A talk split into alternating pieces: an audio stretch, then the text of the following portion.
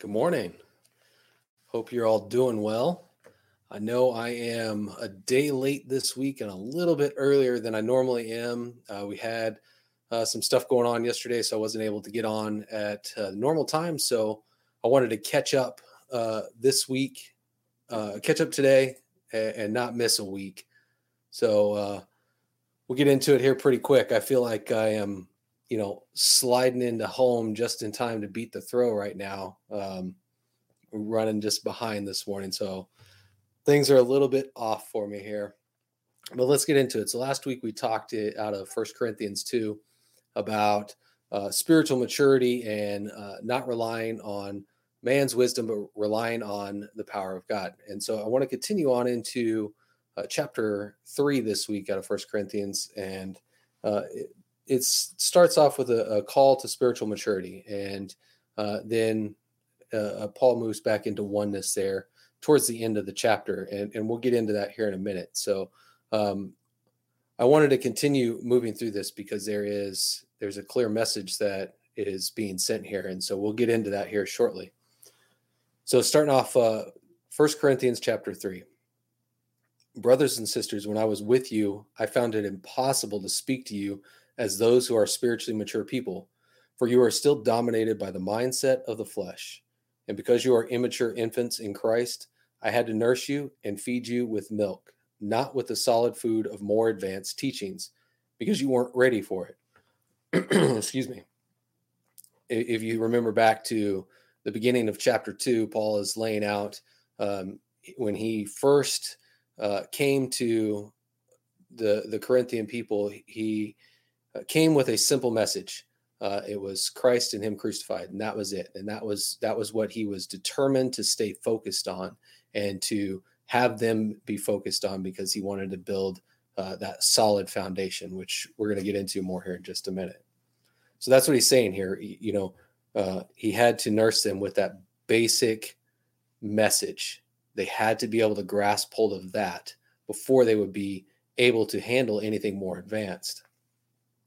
He says, in fact, you're still not ready uh, to be fed solid food, for you are living your lives dominated by the mindset of the flesh. Ask yourselves Is there jealousy among you? Do you compare yourselves with others? Do you quarrel like children and end up taking sides?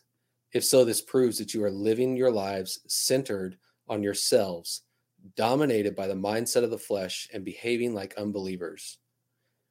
So, right here, he mentions that your uh, living lives, you know, centered on yourself, self-centered lives. Uh, he, he's asking them about, uh, and these are likely rhetorical questions. Is there jealousy among you? Do you compare yourselves with others? Do you quarrel like children and end up taking sides? He's asking these questions knowing the answers because the report he's been given and and part of the reason he's writing this letter to them is in response to that. And he gets into that more here in just a minute. Uh, so you know, he knows that this is going on amongst the people. And he says it proves you're living lives centered on yourselves. And and this is interesting because he touches on them uh, being spiritually immature and, and like children and focused on themselves. And he addresses this even more in his later letter, uh, his letter that that comes later to the Romans in uh, chapter 15, where he's he's talking about them being uh, immature and living self-centered lives and how it's our job as believers to uh, empower these people and patiently bring them into maturity by having them focused on others you know which is a christ-like quality to focus on others and not be self-centered. And so he goes on here for when you divide yourself divide yourselves up in groups a paul group eh, uh, you're acting like people without the spirit's influence right? So a Paul group and an Apollos group. He says you're acting like people without the Spirit's influence. It's pretty simple to see as they are making division within themselves because oh, I believed when Paul came, you believed when Apollos came later, and they're they're they're fighting about that, and it's just it's absolutely silly. Where is the influence of Holy Spirit in there? If there's oneness and union, then there is no influence there from Holy Spirit, right? That is that's something else. That's uh, you know that that system of religion uh, that is dividing people. So, verse 5 Who is Apollos really? Or who is Paul? Aren't we both just servants through whom you believe our message? Aren't each of us doing the ministry the Lord has assigned to us? I was the one who planted the church, and Apollos came and cared for it, but it was God who caused it to grow. This means that the, the one who plants is not anybody special, nor the one who waters, for God is the one who brings the supernatural growth.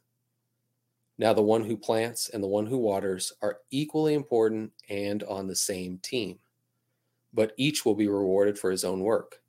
We are co workers with God, and you are God's cultivated garden, the house he is building. This is it's an important thing here. He's he's bringing it around to say, look, you're you're you're dividing yourselves up following uh, Paul, who came and, and planted, in your the other ones you're you're backing Apollos because he's the one that came later and watered that seed that was planted. But ultimately, he's trying to say, look, that's not important. You know, it's not important to follow the one who planted or the one who watered. It's important to follow the one who's causing growth. Right? The focus is not on following the person on the platform, the focus is following Jesus and having your eyes fixed on him. That's the point he's making here. And he goes on God has given me unique gifts as a skilled master builder who lays a good foundation. Afterward, another craftsman comes and builds on it. So, builders beware. Let every builder do his work carefully, according to God's standards. For no one is empowered to lay an alternative foundation other than the good foundation that exists, which is Jesus Christ. The quality of materials used by anyone building on this foundation will soon be made apparent whether it has been built with gold, silver, and costly stones, or wood, hay, and straw, their work will be will soon become evident, for the day will make it clear, because it will be revealed by blazing fire. And the fire will test and prove the workmanship of each builder. If it wor- if his work stands the test of fire, he will be rewarded. If his work is consumed by the fire, he will suffer great loss. Yet he himself will barely escape destruction, like one being rescued out of a burning house. So this is interesting here. You, you, you know, he goes on to say that he has a unique gift uh, as a skilled master builder who lays a good foundation. And afterwards, there's somebody else that comes and builds on that foundation. So it's a different example here. You know, he he came, he planted the seed of the gospel. Apollos came and watered that. God caused it to grow. Right here, he's talking about he is a skilled master builder at laying a foundation of laying the groundwork of the gospel, Paul can can put people on solid footing there. And then somebody else like Apollos can come on and build on top of that. So at, unedited life, you know, I'm thinking about this. I'm thinking through it, and like, there's there's likely a lot of you watching our videos online or are coming to church on Sunday that did not um, come up in the gospel or did not um, get awakened to to what Jesus did for you and your inclusion in in the cross, the burial and resurrection through us there. Right? That probably came from somebody else. There was a foundation laid somewhere else. And now the main voice you hear watering that is Angie each week, right? She's watering that. She's building on somebody else's foundation that's been laid. And oftentimes what we're finding though is that the foundation, while can't while it is rooted in Jesus and and based on Him, there is a lot of of man's um, system of religion mixed in there, which isn't the best foundation to build on. But it is a foundation. It is a start. So this is why you can see when he says that these uh, quarrels of dividing yourselves up into groups, it's nonsense. It's absolute nonsense, and it it doesn't it doesn't have any effect for the kingdom. Dividing yourselves and and quarreling and having jealousy and, and petty comparisons that does nothing to push the kingdom forward. There's no activity there that is going to take ground for the kingdom. That's going to uh, take back your dominion as kings. You know, that's that is something that orphans do. Once you are pulled up out of orphanhood into sonship, that's it. Those things start to go away. Right? You're not going to be worried about that pettiness anymore. You're going to be focused on the one who's causing the growth. Right? You're going to focus on who it is that is the foundation that's been laid. Not who laid the foundation, but the one who is the foundation. Jesus, right? So Paul now he shifts uh, like he did in chapter 2.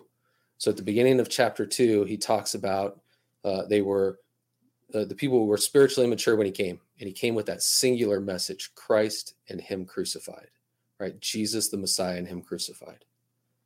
And he switches there in chapter 2 to start saying now, what we're what he's doing is not relying on man's wisdom right? He's relying on the power of god. And he's and paul makes the same shift here in chapter 3 he lays all this out you know get rid of the division. That's you're acting like a bunch of children. Stop it. And now let's look at oneness, right? He shifts it back around to oneness and he shifts it back around to true wisdom, right? The wisdom of God, not relying on the foolishness of man. So, this is a repetitive message here in chapter two and three that you're able to see. You're able to see that in, chapter two, he's making the same progression from immaturity into maturity and where your reliance should be lying on God's power, God's wisdom, not on man's wisdom, right? Okay, so in verse 16, he says, Don't you realize that together you have become God's inner sanctuary, and that the Spirit of God makes his permanent home in you? That's a question. He says, Don't you realize that? Don't you realize that you are together God's inner sanctuary? And together, God makes his permanent home in you.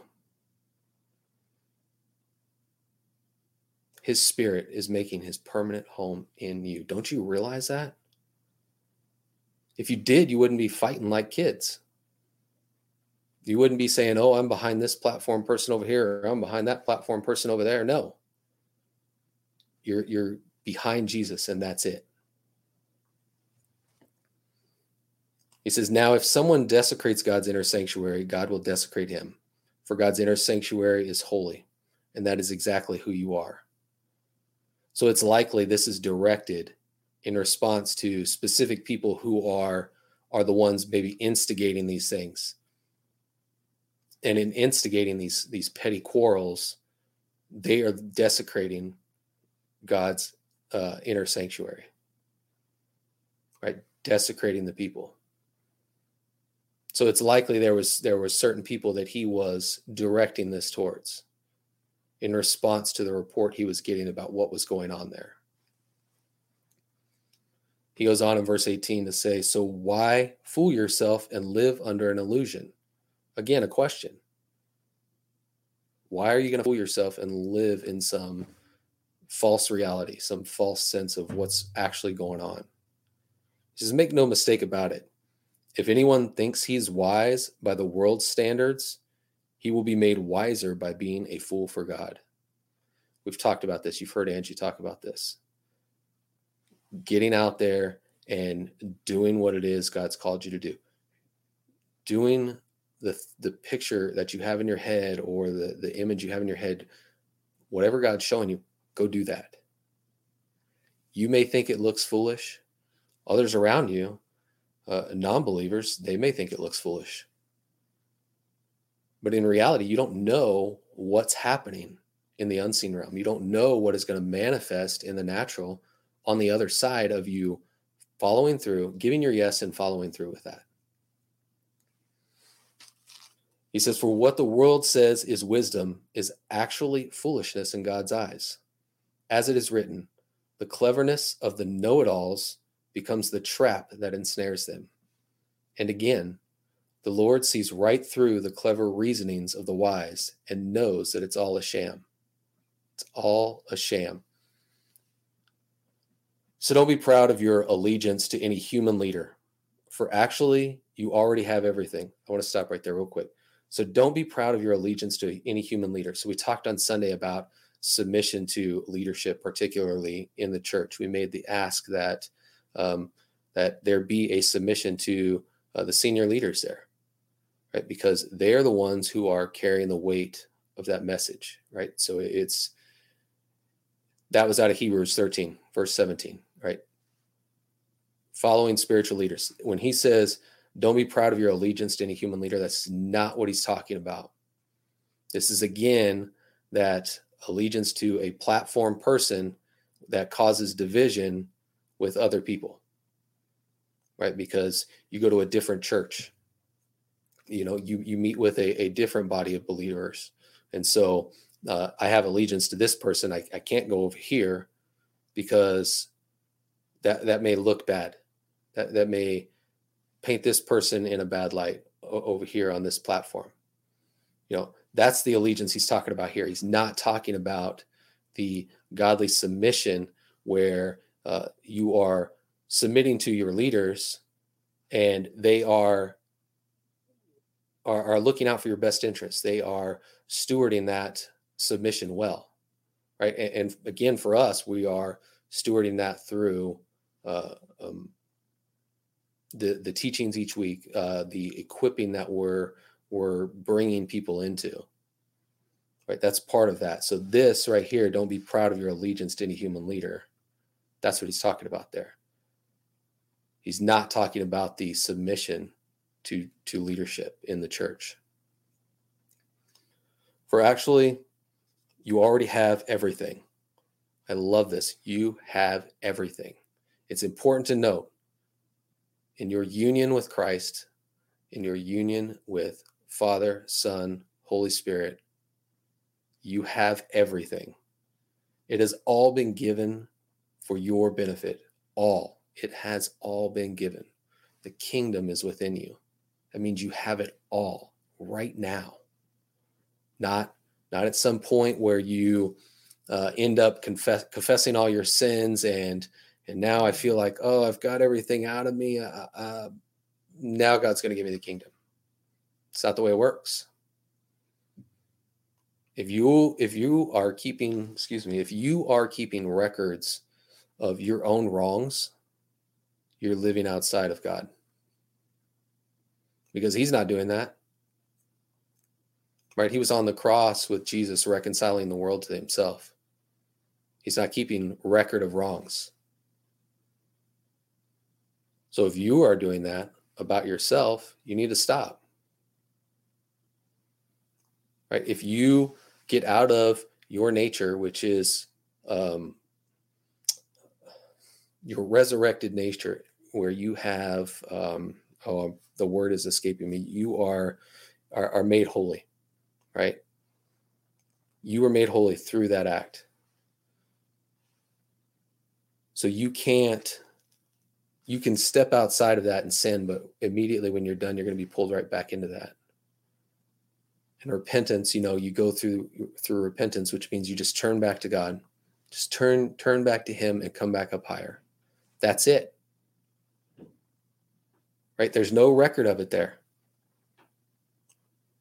So don't step outside of god and, and keep record of wrongs on yourself right? You have everything. You have access to everything. That's what he's saying here. Let's get back to that. I think i'm getting off track here. It has all been given for your benefit whether it is Paul or Apollos or Peter the Rock, or whether it's the world or life or death, or whether it's the present or the future, everything belongs to you. And now you are joined to the Messiah who is joined to God. Right? This is where he's bringing it back around to oneness. You're in union with the Father, you are in union with the Son, you're in union with Holy Spirit. And, and in all of that, we are all collectively brought into oneness. We're all the bride of Christ, right? That means we're all one body in union with Jesus. We have everything. So there should be no petty quarrels. We shouldn't be acting like children. We should get the good foundation, right? That solid place to be built on. Jesus, Him crucified. Your inclusion in that. co buried, co resurrected, now co seated with him in heavenly places. Right now. The kingdom is inside of you. The kingdom lives in you. The kingdom flows out of you. Right? Don't don't allow something less than who God says you are to to spill out of you. Right? Let it just be the kingdom. Right? You guys are royal. Make no mistake about it, you're a king. If you have awakened to the reality that uh, Jesus finished the work, finished the the act of salvation and you're like, "Yes, that's me." You have been brought then, right then, out of orphanhood into sonship. Take hold of that. Be a son, be a daughter. Let that be a good foundation now. Start to come up higher. Move into that next level of glory that He's got for you. Step in as a royal, step in as a king. Don't be self centered, be other centered. Because now, when you step as a king, you get to leverage all that you have, all your authority, all the gifts that you've been given on behalf of someone else. Do that this week. Leverage your kingship on behalf of others, on behalf of those around you. All right. Love you all. Have a great week. Um, we'll be back on unedited chats tomorrow morning, Wednesday, sometime between 8:30 and 9. We'll probably schedule it for 9, but it'll be somewhere in there. We'll uh, get started. And then uh, Angie will be on later this week with Life Up Here. You definitely don't want to miss that. All right. Have a great week.